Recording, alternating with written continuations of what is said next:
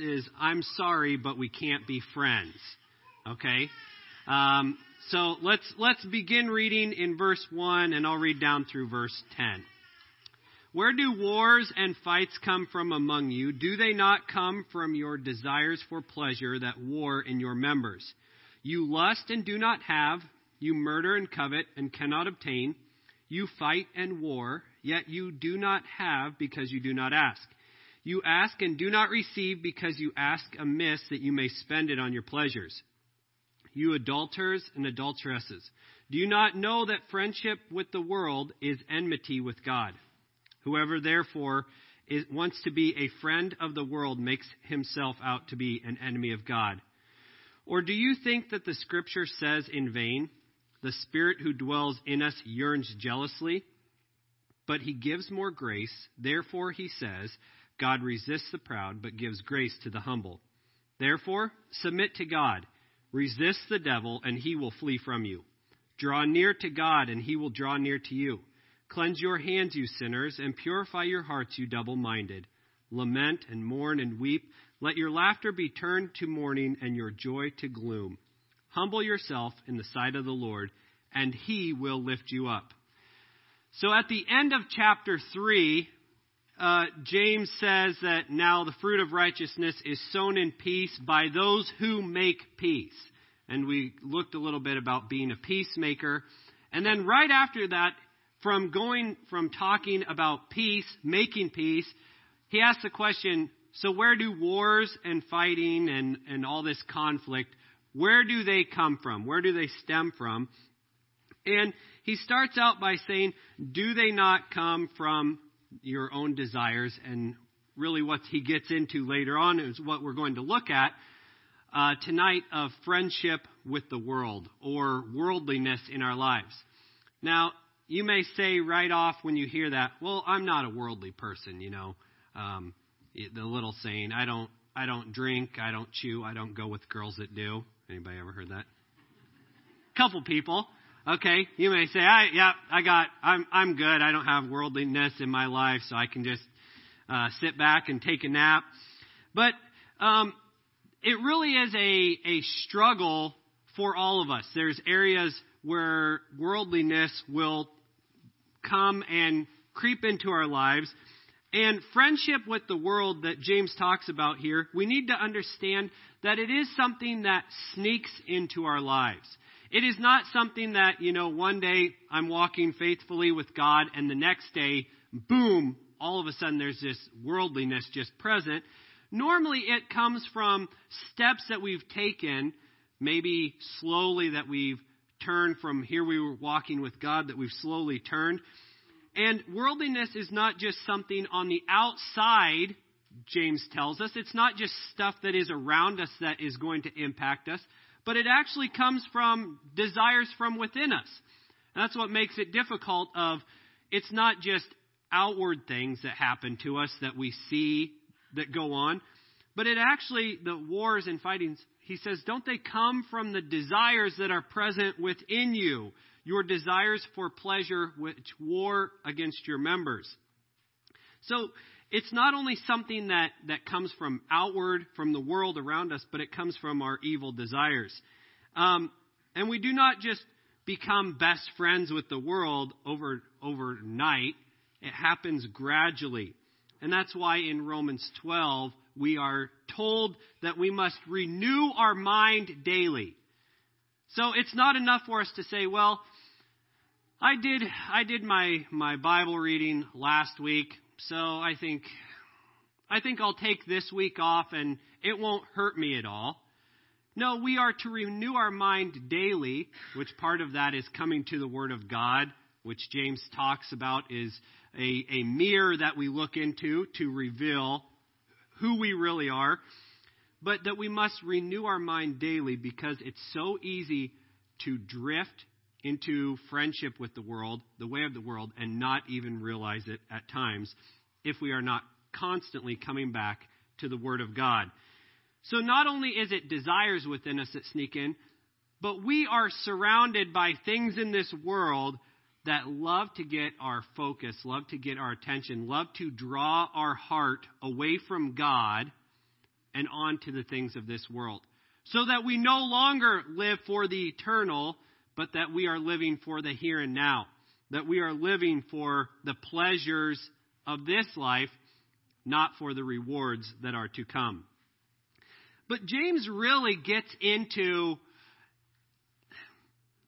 I said this morning he really lets us have it, but then tonight he really gets and takes the gloves off and really lays into the, the church here. And he says, You ask and do not receive because you ask amiss. And he then goes on, and in verse 4, he says, You adulterous people. He says, Friendship with the world is committing adultery. It's spiritual adultery. Now, suppose that you knew of a story that happened in, let's say, Knoxville. Anybody here from Knoxville? Okay, we'll say Knoxville. This is this is all just made up. But of of some neighbors that were uh, had lived by each other, and uh, the husband and wife seemed to have a a good relationship. They seemed to be getting along just fine, and they they had a, a neighbor next door, and he seemed to be a nice enough guy. But for whatever reason, he hated the husband, and one day he he got angry and uh, went over to his neighbor's house, and maybe because he blew all the leaves in his yard or whatever it was, he went over and uh, took his neighbor's life. And for for some reason, uh, there was some loophole in the law, and he was able to get out of it. And as soon as he got out of jail, you saw the the neighbor and the wife walking down the street together, and hand in hand, just walking down the street. Now, what would your first initial reaction to that be? You would first say, something was going on there before, right? You would say, okay, you know, this, something isn't right here. That, something was going on there before. It wasn't, maybe it wasn't all about the leaves after all. Now, this is just an example of James says that we, as followers of Jesus Christ, when we are saved from the world, from the sin, from our evil desires, from our own sinfulness, when Christ saves us from that and from the punishment, and when I go back to it, I am committing adultery. I am cheating on God with what He saved me from. So when I think of these times where maybe instead of those opportunities I have to seek after God. And hey, I have this time here that I can go and uh, spend time in God's Word and seek Him, or I could turn the TV on and sit there, or I could, you know, get online and check the soccer scores from today, or I could do this. It is not as innocent as, oh, it's not that big of a deal. God will understand. Now, is there anything wrong with checking the soccer scores or doing any of that? No, obviously not. But when that is what consumes me, when that's where I find my satisfaction, I am taking what God has saved me from and seeking after the pleasures of this world. So it's not just an innocent, well, it's not that big of a deal. You know, in most Christian circles, they don't frown on that too much, so it must be acceptable. No. When I am sitting here saved and I am going back and seeking what God saved me from, we often think of, you know, well, I haven't murdered anybody, I'm not stealing, I'm not doing all these these horrible sins. But am I filled with pride? Am I jealous? Like we talked about this morning? Am I angry at my family over every little thing? Am I quick to explode? When I am controlled by that, when I'm continually going back to the world to find satisfaction, then James says, "You adulterous people." In James 1:27, he says, "True religion is to keep oneself unspotted from the world."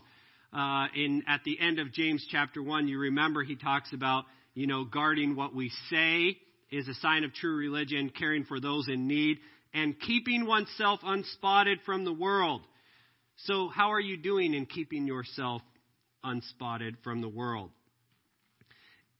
In, in here, he goes on, though, and he says, Not only are you adulterous if you seek friendship with the world and seeking satisfaction in the world apart from God, but he says, Whoever makes himself to be a friend of the world makes himself an enemy of God. Now, now think of this. Here we are claiming to follow Christ, you know, claiming to be uh, his his children, his disciples, and James says, yes, but if you seek friendship with the world, if you make yourself out to be a friend of the world, you are actually putting yourself in opposition to God. In Matthew 6 and verse 24, Jesus says, No man can serve two masters.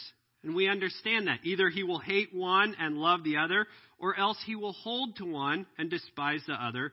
You cannot serve God and mammon. So, this idea of, once again, you claim that you are this in Christ, you claim to be a follower of Christ, but if you are seeking friendship with the world, you're seeking the very thing that Christ saved you from.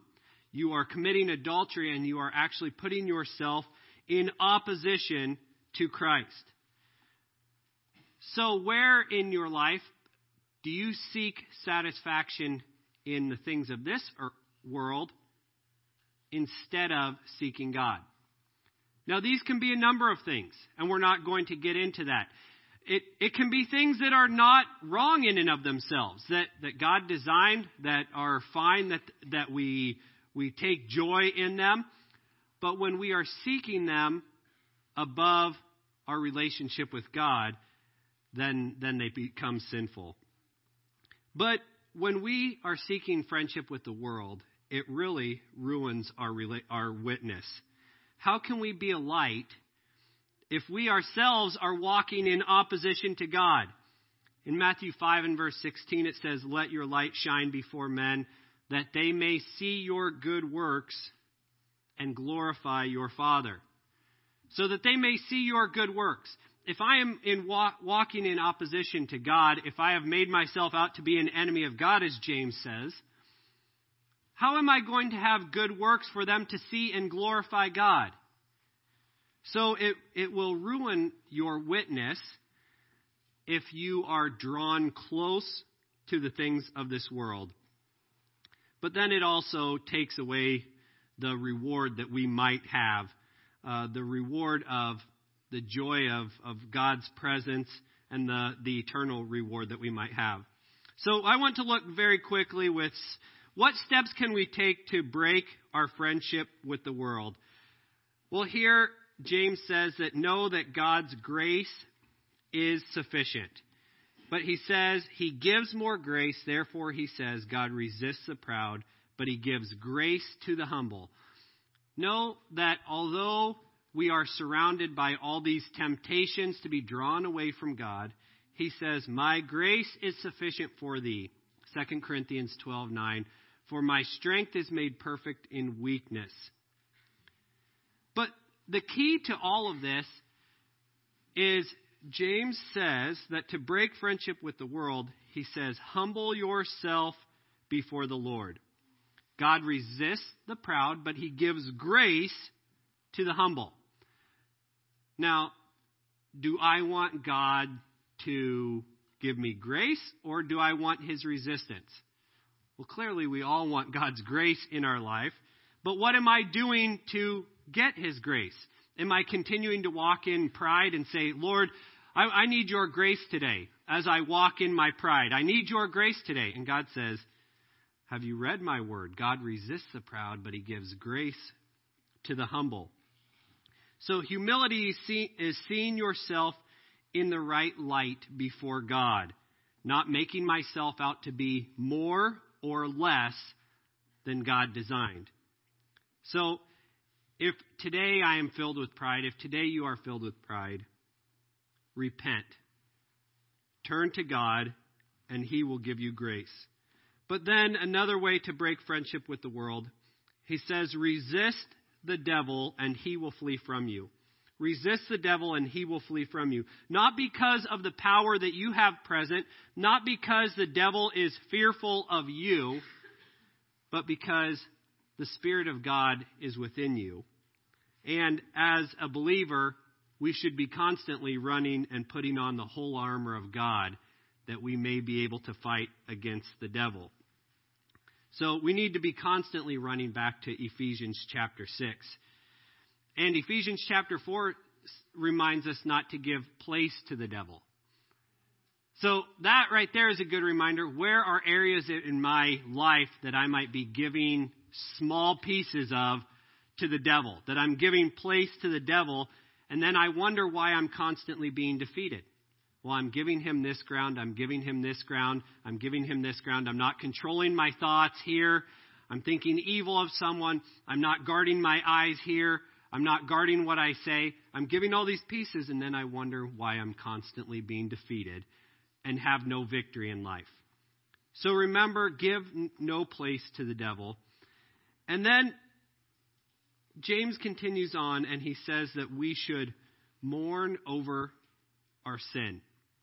Submit to God, resist the devil, and he will flee from you. Draw near to God, and he will draw near to you. Cleanse your hands, you sinners. Purify your hearts, you double minded. And then he goes on about that we ought to be mourning and weeping. Not that we have to be walking around constantly in a state of just mourning and weeping, and we can never have joy, because we know that as a believer we should have joy in our lives. But he's saying that we ought to be our sin should cause us to weep and mourn over it. So that when we see areas where we have given place to the devil, that it should cause us to weep over it.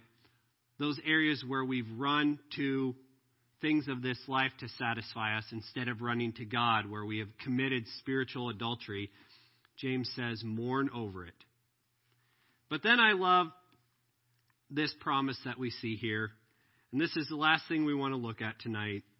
James reminds us that in verse 8 that if we draw near to God, he says he will draw near to you. What a wonderful promise. I mean, you think of some of the most powerful people in this world, you don't have that guarantee out there that if you seek after them, they will come and seek after you and find you and have a relationship with you and know you and help you and all these things. But the creator of the universe said, if we draw near to him, if we cleanse our hands, if we draw near to him, he will draw near to us. What a wonderful promise that is.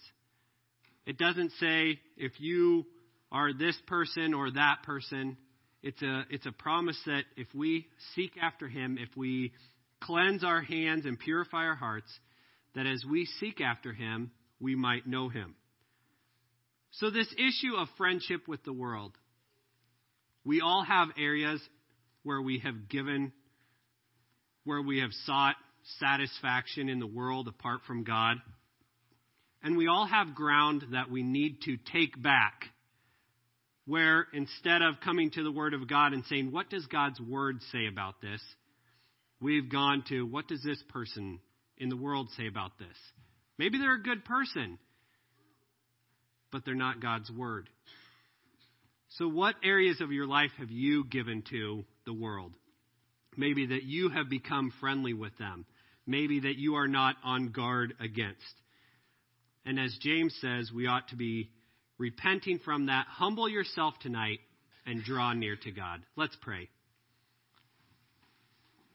Lord, I know there are areas in each of our lives where we have become friendly with the world, maybe because of the fear of man that we have, where because of uh, that fear we seek things of this life. Uh, maybe it's because of we just have a love for pleasure, and that's what we're living for. We claim to love you and want to follow you, but then when when it comes down to daily living, we're controlled by by our own desires. And, and James reminds us that that will just lead to strife, fighting, wars. Lord, I thank you that we can know victory in you. That it's, it's not um, we are guaranteed defeat, defeat, but that we, we can have victory in uh, walking with you. Lord, thank you for the wonderful promise that we have that as we draw near to you, that, that we can have that close personal relationship with you. Lord, we thank you and we ask that you would guide us to be obedient in this area. In Jesus' name I pray, amen. Let's stand together with our heads bowed and eyes closed. Just want to take a moment to